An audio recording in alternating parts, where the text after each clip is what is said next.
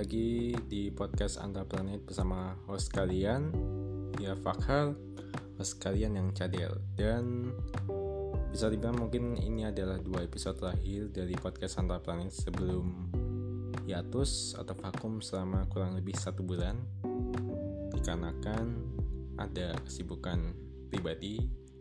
Dengan kata lain bulan depan gue UTS sekitar pertengahan sampai akhir November dan tentunya persiapannya juga butuh waktu yang lama agar mendapat mendapatkan hasil yang hasil yang apa namanya bukan seimbang hasil yang maksimal.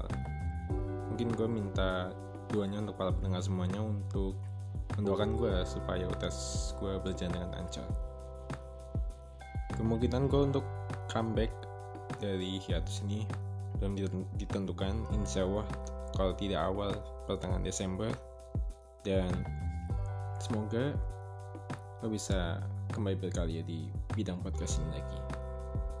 Karena juga bisa dibilang mungkin podcast ini juga sudah mulai tidak terurus dan sudah mulai ada tanda-tanda bungkusnya.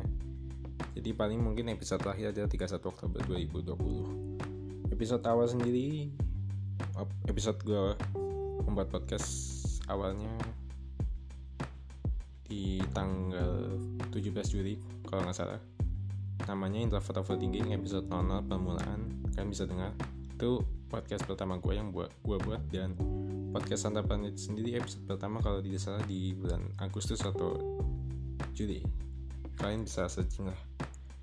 Dan di episode kali ini gue akan membahas tentang industri kreatif tentang salah satu bidang industri kreatif yaitu musik di mana tentunya banyak sekali musisi atau para produser produser musik maupun band yang terkena dampak dari pandemi ini. Banyak. Baik, baik dari mereka yang bisa manggung atau bahkan mereka yang yang dulu launchingnya heboh sekarang kayak ya sudah seperti itu saja gitu.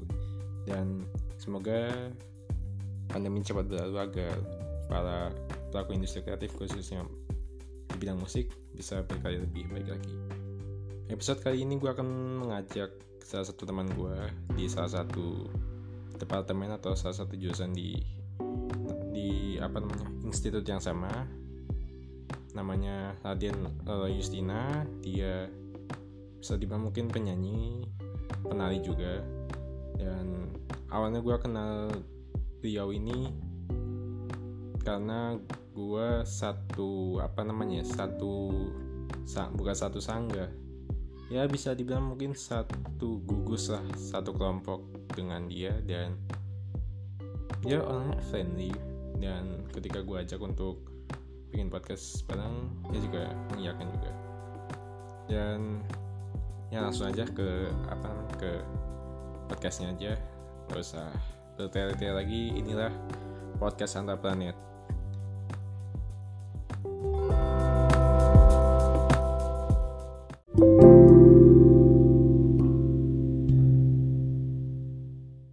Halo, Tes. Kedengar gak? Kedengar gak? Ada suaramu. Oke. Okay. Oke. Okay. Udah baca list pertanyaannya kan? Ya, udah, udah, udah. Enggak, uh, aku mau nanya dulu. Kamu menguasai nggak dengan topik-topik itu? Bisa, bisa, ayo. Oke. Okay. Aku mulai ya? Oke. Okay.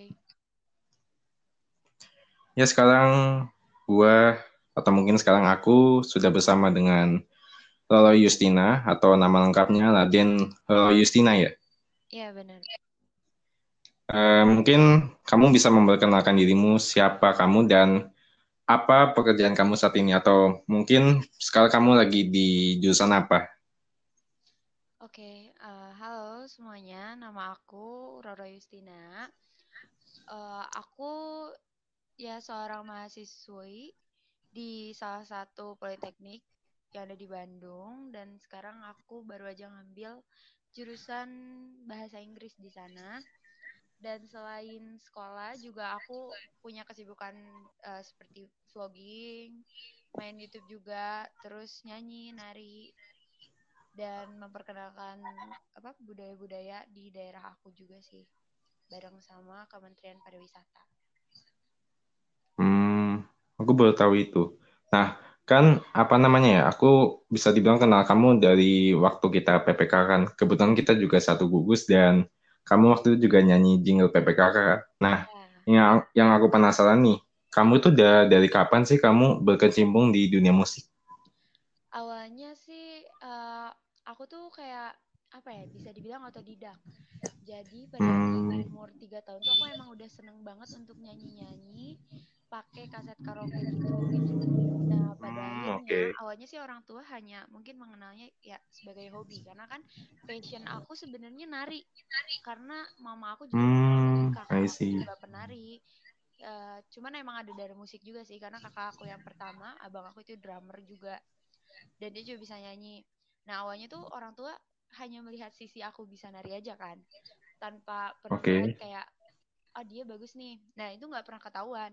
Nah, awal aku ketahuan tuh sama guru aku waktu di SD. Namanya Pak Abdul. Dia waktu itu ngetes eh, pelajaran karawitan dan seni budaya. Di situ aku disuruh nyanyi dan dari situlah baru diketahui dan orang tua aku dikasih tahu karena kebetulan kan orang tua aku juga ngajar di SD aku waktu itu. Dan dibilang kayak, "Bu, nih Ayang bisa nyanyi." Aku kan dipanggilnya Ayang nih. Oh iya. kayak, "Bu, nih Ayang bisa nyanyi." Terus malah orang tua aku nggak percaya. Dan pada akhirnya aku dites di depan orang tua aku sama guru-guru aku gitu.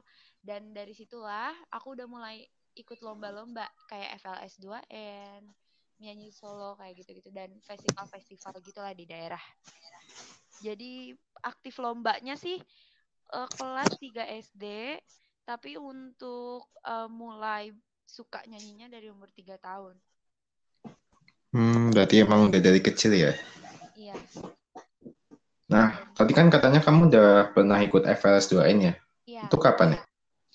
FLS 2N aku mulai ikut-ikutan tuh waktu SD. SD aku ikut karena aku kalau itu masih mentah banget ya. Aku dilesin ke vokal coach aku sampai sekarang, Om Ivan. Dan Oh aku ya. dari dulu sampai sekarang tuh gak ganti vokal coach. Parahnya aku pada saat dulu adalah aku gak mau nyanyi kalau pengiringnya bukan coach aku. Hmm, I see. Iya, tapi semakin sini kan kayak semakin belajar ya, kayak karena udah sering ikut festival juga, jadi terbiasa dengan pengiring siapa pun dan alhamdulillahnya sih selalu kepake. SD aku kepake untuk FLS 2N, SMP juga Hmm, kepake dan SMA juga alhamdulillahnya kepake dan banyak eh, apa ya menjuarai provinsinya sih di SMA menurut aku kayak aku merasa semakin dewasa ya semakin meningkatlah kemampuan aku alhamdulillahnya. hmm, oke oke. Nah, kan kondisi sekarang kan lagi pandemi ini ya. Nah, kamu itu biasanya sebelum pandemi ya, kamu tuh ngisi di mana aja, di acara apa aja? Oke, nah sebelum pandemi sebenarnya selain ikut lomba-lomba, selain bawa nama alma mater, aku sering banget kan kayak ngisi acara kafe atau mungkin ngisi acara wedding dan lain sebagainya. Dan FYI dulu aku juga aktif di YouTube kan, bikin cover-cover Hmm, gitu. oke. Dan seringnya tuh kayak kita bikinnya cover yang outdoor gitu loh dia, kayak apa ya? eh, di luar ruangan kayak ya lagi live cafe terus sekalian bikin konten juga kayak gitu-gitu Oh iya, iya paham, paham. Hmm. aktif gitu aja sih nyanyi-nyanyi gitu terus Nah, pensi kalau sekarang, hmm, kalau sekarang gimana dengan kondisi saat ini? Yang katanya sih new normal. nah kalau sekarang sih aku kayaknya karena lagi pandemi ya jadi nggak di sini juga nggak apa ya sebetulnya dikatakan bahaya banget nggak dikatakan tidak bahaya juga nggak tapi kan kita tetap harus apa ya harus taat aturan juga ya kayak jadi Oh aku iya, lebih betul.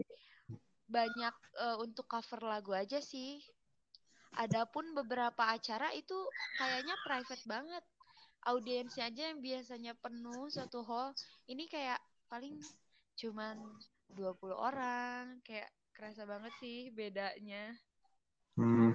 Dan apa namanya? Tadi siang kan, ini kan kita shoot 11 ya, hari Sabtu kan. Nah, Iya. tadi tadi ngeliat di story kamu di Instagram kamu, kamu itu lagi ngisi acara. Nah, itu di acara sekolah kamu ya? Iya, betul. Jadi sekolah aku itu ngadain ulang tahun, biasa itu emang annual event. Tapi Hmm. tahun ini dira- eh, dilaksanakannya tuh kayak kita emang ada acaranya tuh di sekolah.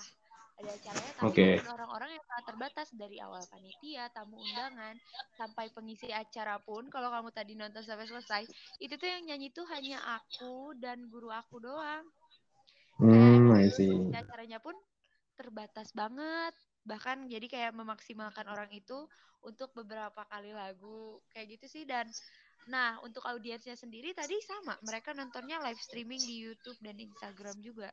Jadi kerasa banget ya ampun kayak sepinya biasanya nyanyi bareng tuh kayak suaranya banyak banget. Dan ini kayak aduh sepi banget keras banget sih tapi tetap enjoy.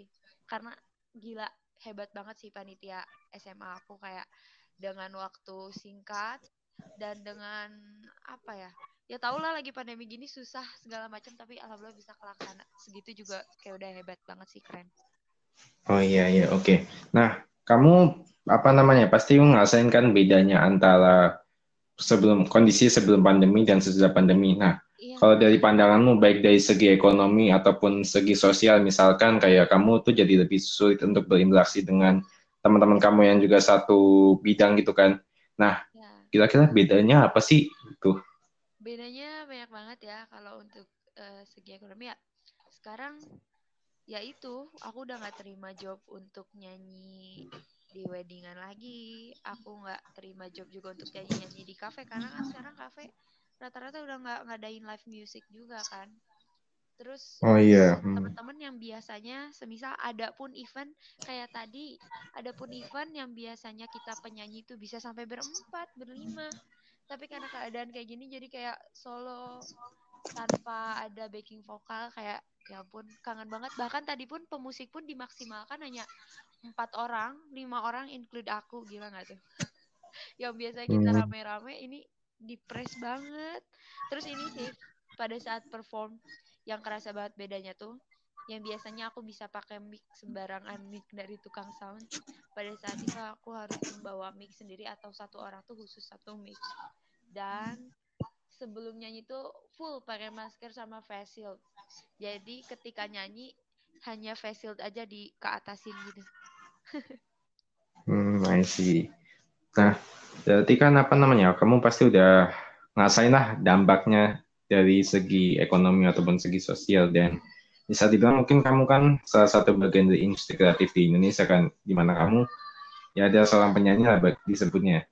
Nah, kira-kira apa sih pesan yang bisa kamu sampaikan? Mungkin bisa dibilang mungkin closing statement lah dari kamu oh iya pesan buat apa namanya itu semacam para industri kreatif khususnya buat para musisi lah.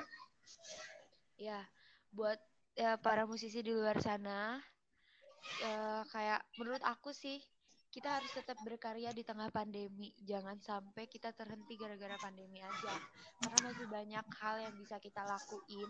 Selain kita show live segala, segala macem kita juga masih bisa kok berkarya dengan cara eh, bikin coveran di YouTube atau coveran di Instagram atau mungkin waktu itu juga aku pernah ada sekalian untuk penggalangan dana. Kita live streaming sekalian penggalangan dana. Itu kan kayak lebih bermanfaat juga kan nah menurut aku Oh. Hmm. lanjutkan aja sih jangan sampai terhenti gara-gara pandemi kita masih bisa kok berkarya dengan cara apa pun karena kita eh, di bidang industri kreatif masa sih nggak kreatif aku yakin teman-teman di luar sana jauh lebih kreatif dan tetap bisa nge-explore kemampuannya meskipun di tengah pandemi gitu sih Hmm, oke. Mungkin cukup itu aja ya. Oke, kasih eh, baik. Makasih buat Lolo Justina ya udah ngisi apa namanya podcast aku ini. Mungkin ada mau promo, boleh? Oh iya boleh buat teman-teman yang mau tahu aktivitas aku boleh langsung aja follow Instagram aku di @roro underscore Justina karena aku aktif banget di sana. Dah itu aja deh kayaknya. Terima kasih dia udah ngundang aku buat isi podcastnya. Oh iya, sama-sama. Makasih juga buat ngisi podcast. Thank you. Thank you dia.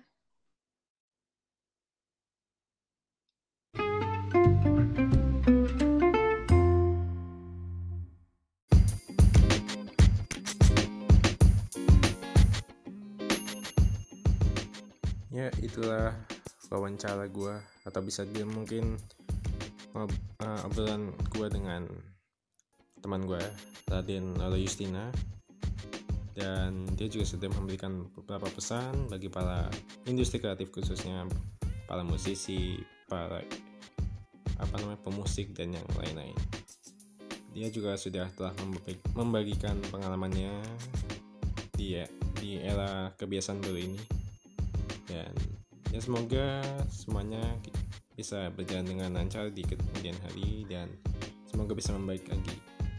Uh, untuk episode kali ini mungkin kita cukupkan saja.